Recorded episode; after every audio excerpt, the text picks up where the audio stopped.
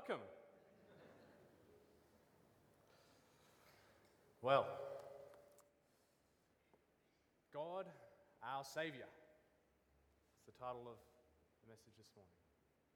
God, our Saviour. And that noise just helps emphasize, I think. This morning we're continuing our series on 1 Timothy. If you're surprised that we're in a series on 1 Timothy, uh, that's okay. But we are on a series in 1 Timothy that goes for a few weeks. And in our passage this morning, which is a brief one, it might be one of the briefest ones we've had recently, I want to make it clear at the very start that God, being our Saviour, is the centerpiece. Not only of this reading this morning, not only of my message, but of Christianity. God, our Saviour. Mankind needs saving. And it's easy to water this down. We cannot and should not do that as Christian people. And that doesn't mean that we don't adapt our means to our audience or our message to our audience, or that we don't consider the context when talking about God saving and what that means. Or that we don't use tact when talking to others. We don't be considerate. But it does mean that we as Christians realize that we have a message the good news, the great news, that all people, regardless of creed, they need to know. They need to know of God, our Saviour. They need to know that by faith in Jesus Christ, by faith, we can be saved. And that we all need this. And that God the Saviour died for us. He died for you. He died for all. For all your sins to be forgiven. And Paul talked about this in chapter 1 of 1 Timothy that Jesus came into the world to save sinners, of whom he, Paul, believed he was the foremost. Or to put it in a bit more of a modern way that would be easier for us to kind of get, he felt like he was at the front of the line. Put his hand up and went, I think I'm right up there with sinful people. And I don't think that's a bad way to think in one sense. Once we've been forgiven, we need to think differently. Once we've come to Christ, we need to think differently. Paul finished chapter 1 by encouraging Timothy in his faith, exhorting him, encouraging him in his ministry. And we also heard that at the end of chapter 1, we heard last week that he said some choice things about some people that he didn't like, people that he didn't feel were great. And you know what? I think we've all done that at different times. Whether we regret that or not, probably another topic. But Paul didn't end there. He went on at the start of chapter 2 to urge Timothy, and to urge Timothy in a very particular way, to urge him to continue in his faith in a particular way. And there's an important lesson here that no matter what happens in our lives hardship, difficulty with others we have a choice. Will we focus on a problem or focus on a solution? Will we endeavor to trust God and grow in our faith? Or will we continually look back and lament at what has been? Or maybe think of the brighter times, maybe where the grass is greener, or the glory days for us when things seem so much brighter? Will we continue to argue with others, or will we look for ways to build bridges with them, to be peaceful? Paul urges Timothy to grow, to grow, and to grow in one way, particularly. He says this, we just read it. First of all, then, I urge you that supplications, prayers, intercessions, and thanksgivings be made for everyone for kings and all who are in higher positions, so that we may lead a quiet peaceable life in all godliness and dignity. Paul's encouragement here, his first encouragement to a young man serving in ministry, was to pray. Seems like good, solid advice. Everyone probably agrees with that. Prayer is probably a good thing to do, especially if you're a young person in ministry, or any person in ministry, or any person at all prayer seems like a good place to start. But Paul doesn't just say prayer, not in the broad sense. He encourages certain types of prayer here. Now, when we talk of prayer, we, we, we often think of, of different things. We have different ideas in mind. Some of us think of perhaps the posture of prayer, kneeling, getting down. Others with hands raised, like this. Others think perhaps of prostrate on the floor, repentance, or in praise in different ways. Perhaps prayer with someone out the front, like this morning that we have experienced, which is a beautiful thing in a church service with a call and response. And the truth is that there are many different ways in which we can pray. And we all know this. The Bible gives us many different examples of this. But what is more important, what is more important than these different ways, is that we do pray. Whether we stand up, we sit down, we kneel, we prostrate, in call and response.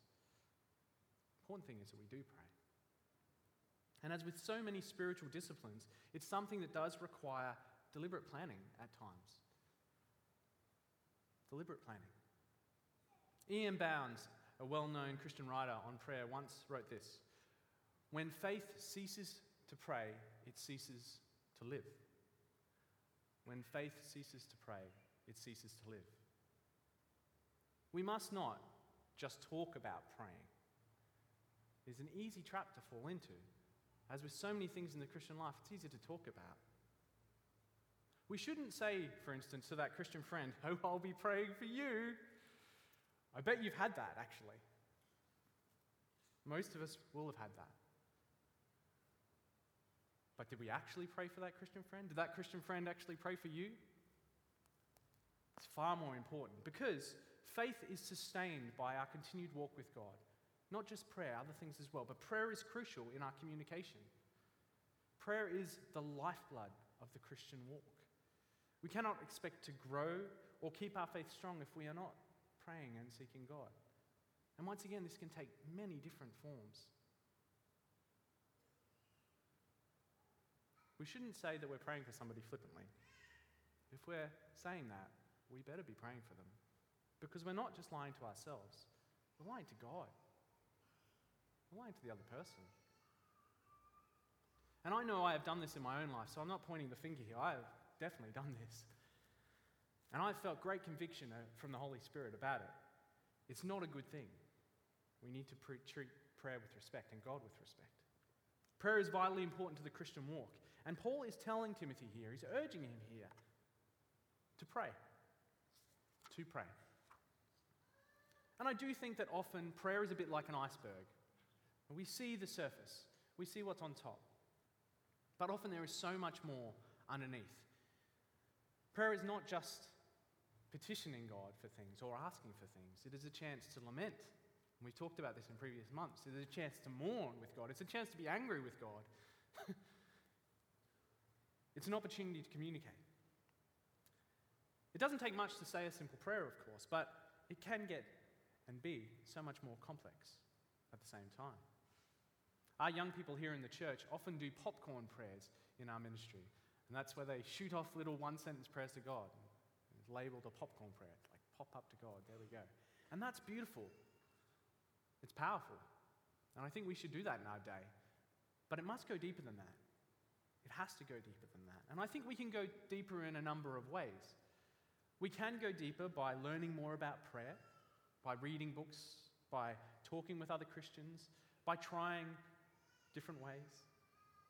As mentioned previously, we can look at the different postures we could take. Spending time praying in these ways, but also we can go deeper in the experience of prayer. In small groups, with others, in families. Maybe prayer walking might be something you do. In fact, I know many people in our church do prayer walk. Early morning or late at night if you're brave. The scriptures tell us many times of when Jesus went away alone to pray, up a mountain or elsewhere. It's great to pray in church on a Sunday. It's a beautiful thing, very important. But we should also be praying regularly and deeply in different ways.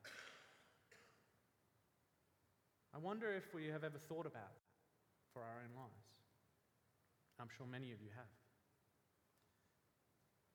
There are three different types of praying that Paul does mention here, and there are more, of course, and not including the word prayer that is also used in our text this morning. But we're going to spend a little bit of time on each of these supplication, intercession, and thanksgiving. Now, I'm not going to go into a theological treatise on these things, but I'm going to touch on them uh, briefly. Now, Meatloaf once said, Two out of three ain't bad. He was not always right about a lot of things, the old Meatloaf. Uh, in the grand final a few years ago, he wasn't great either. But uh, also, by the way, for any AFL fans in the room, go GWS. Anyway, sorry. Please don't switch off because I talked about football. Uh, back to prayer. These are mentioned here in our passage. And two out of three ain't bad, but I think we need all three and more to have a healthy prayer life. These ways or types of prayer are about the approach, the approach we take as we come. It's an attitude and a mindset as we come to pray.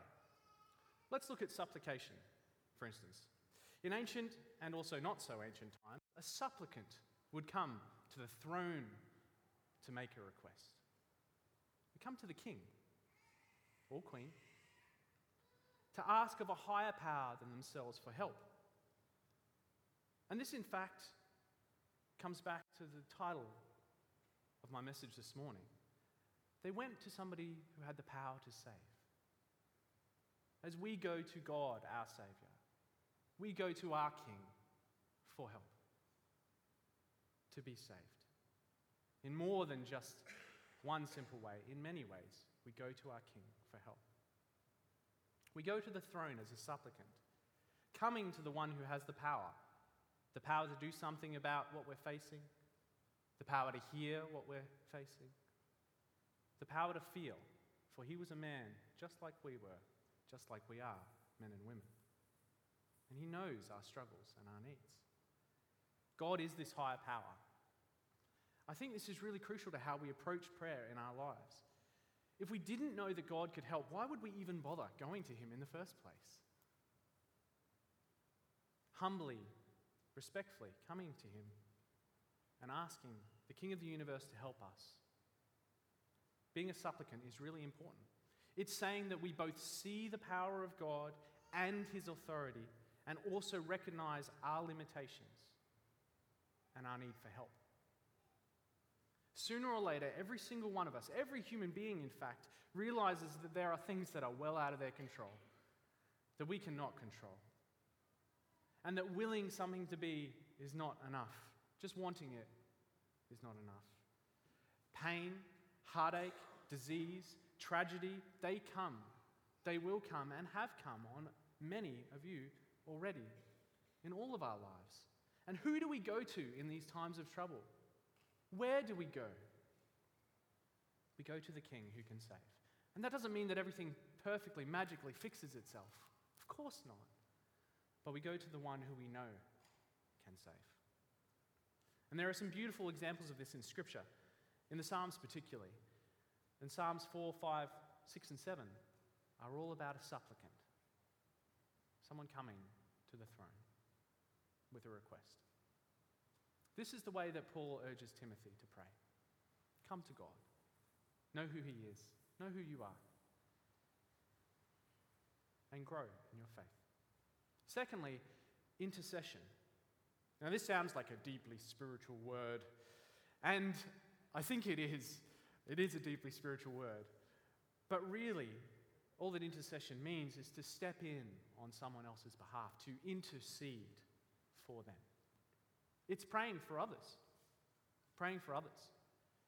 And many preachers, well beyond my vintage and in the past, have preached about Ezekiel chapter 22 in this way when talking about interceding. Ezekiel chapter 22 talks about someone standing in the gap, holding a breach in a wall, for instance, something that needs to be filled. Like in the famous battle of the Spartans at Thermopylae, where they stood in the pass small army, a small amount of people against great odds. Which, coincidentally, as a little tidbit of interesting history, was about two and a half thousand years ago, just last week. Pretty interesting. Thermopylae. Holding the gap with others. This is powerful imagery in prayer and should invoke in us the idea that it needs some bravery to stand on behalf of others in prayer. Standing with someone in prayer is, is a really powerful thing.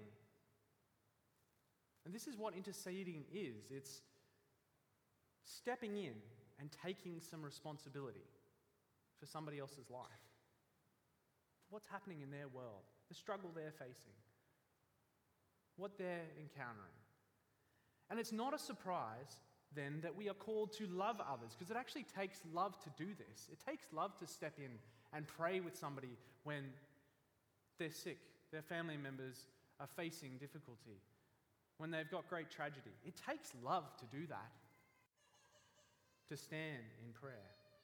And this means really standing with them, not willing to fall back when things get difficult or when the prayers don't seem to be answered, but praying even when the circumstances look dire and the odds are overwhelming.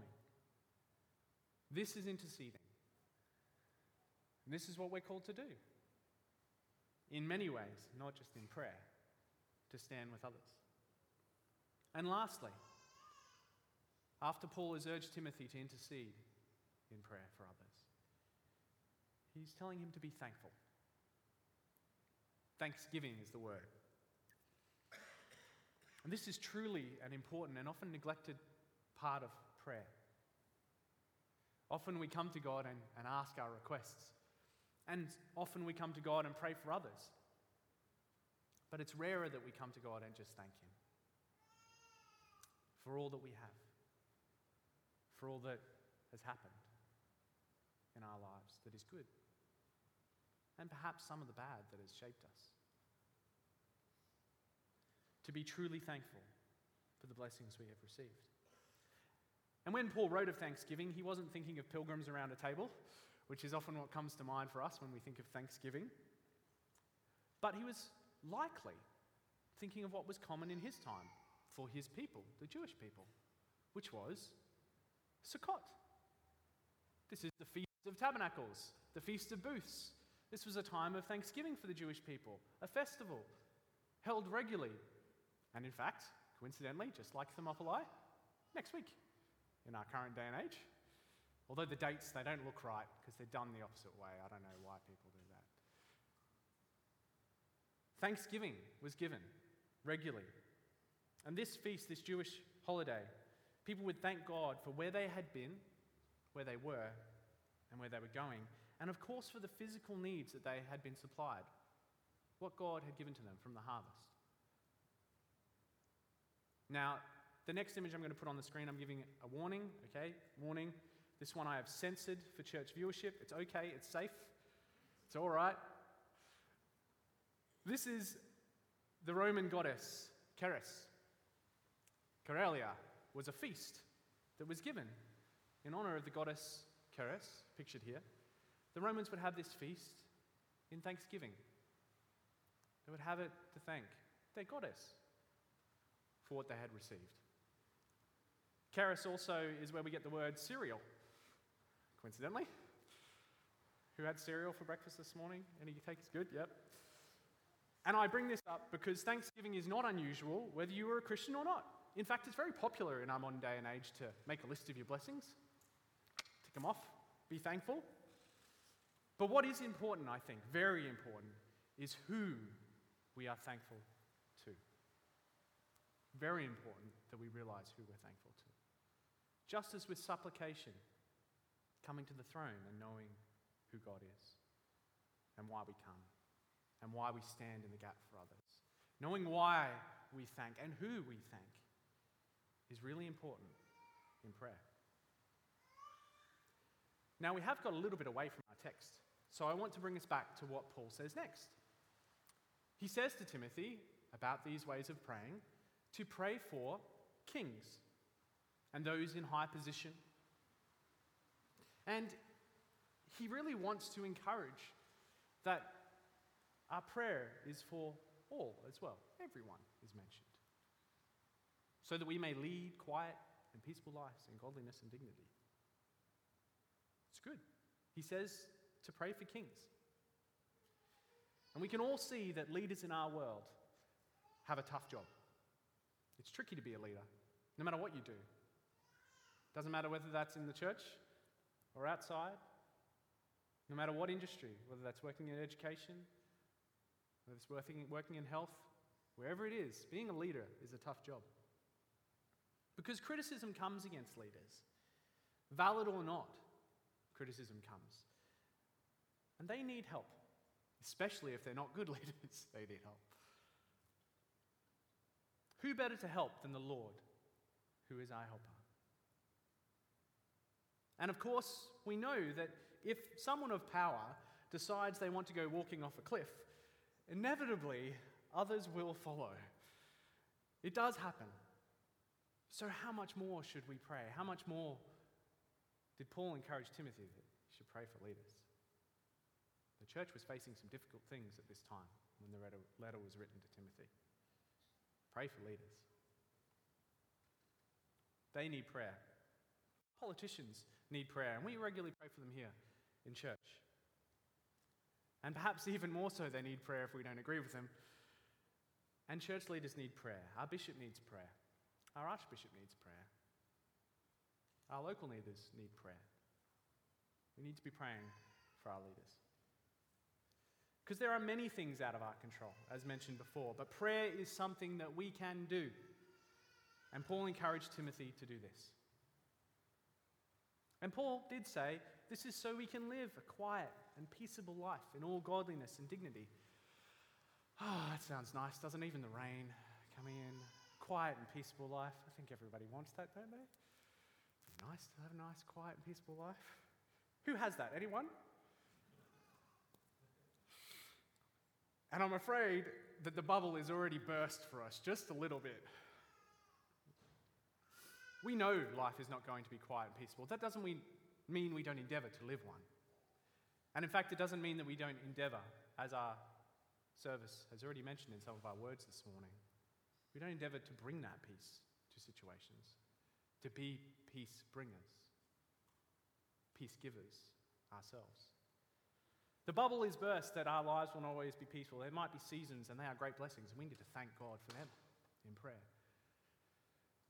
But in fact, our lives are tumultuous. We do have trouble. And Paul wrote to Timothy in his second letter, which we're not in at the moment, but he wrote in the second letter, Indeed, all who want to live a godly life in Christ Jesus will be persecuted. Oh, that's good news. I feel good about that. I hope you do too. Opposition will come. Opposition does come against Christians regularly for what we believe. Whether that's valid criticism or not is a totally another thing. But hard times are going to come. It's not always going to be peaceable. And I've known a number of Christians who think that this is, in fact, the, the mandate of the church um, to stir trouble. to, this verse is a license to make difficulty for ourselves. I don't think that's true. I don't think that's true at all. I think what's really important for us, though, is that we consider what we bring. What we bring in prayer, what we bring as Christians, to be peaceable in what we bring. And I think this is where dignity comes in. Dignified was mentioned in the verse. Showing dignity, to live in a way worthy of honor and respect, to live such good lives that people can't help but respect us, even if they don't agree with us or our faith. And of course, in a broader sense, dignity is owed to all people, regardless of race, creed, sex, or opinion. Dignity is owed. But we as Christians need to be dignified in what we do.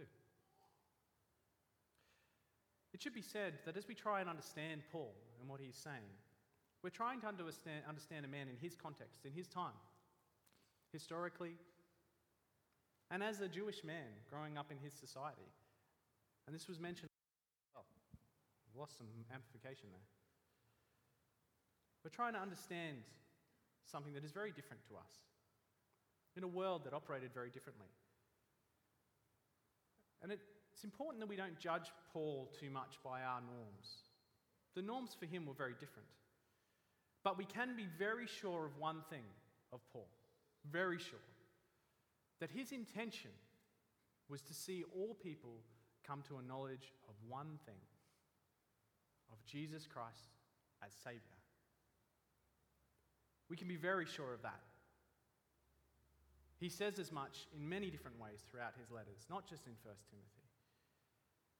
And sometimes Paul is hard to understand, but to disregard Paul is, in fact, to disregard a majority of the New Testament. His writing to Timothy here was very intentional. That Timothy would continue with this very powerful message God is our Savior. There is no other. God is our Savior. And we have one mission while we're here on earth. It's not to be rich, it's not to accrue possessions, it's not to build monuments to ourselves or reputation.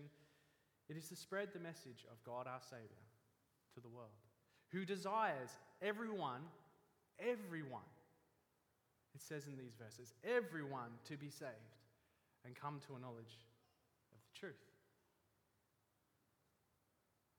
Desires everyone saved and come to a knowledge of the truth. It's very important for us as Christians. We as a church are here to spread this message. We are here to spread this message. And not all will come to a knowledge of this, but we should be praying for it. On a more pragmatic level, over the years I've heard some beautiful stories from Christian people of how they've prayed for a loved one or loved ones, friends or family, to come to a saving knowledge of Jesus Christ, to come to faith. And then the joyous testimony of hearing how that has happened. They've prayed and then they've seen those loved ones come to faith or maybe come back to faith because they've been away. And I want to encourage us all in this pragmatic way this morning. Don't give up on this. Don't give up on praying for those loved ones. No one is ever too far away that God can't bring them back, that God cannot save. I dare to say that some of you right now will have in mind a person Someone will come to mind right now. And I encourage you this week, pray for that person to come to a knowledge of God our Savior, come back to a knowledge. Pray about how God might use you in that process. Communicate with God who can save about how He can save. And you don't need to have any special words to do that, to step in, to intercede. You don't need anything special, you just need to talk. To God. And if it comes to sharing your story or sharing your faith with somebody with words, you don't need much. You just need your own personal story. Your own testimony is a powerful thing, the Bible says. Your testimony of how God has saved you. It's really important that we pray. And this is the encouragement that Paul gives to Timothy pray in your ministry. And that doesn't matter if you are a person who ministers in a church or a person who ministers in any capacity in your world, in your workplace, in your school. We're encouraged to pray and spread the message of God our Savior. For we've said this a lot lately as a church that we as a church believe in revealing more of God through who we are because of who God is. I encourage you this week to pray. In Jesus' name.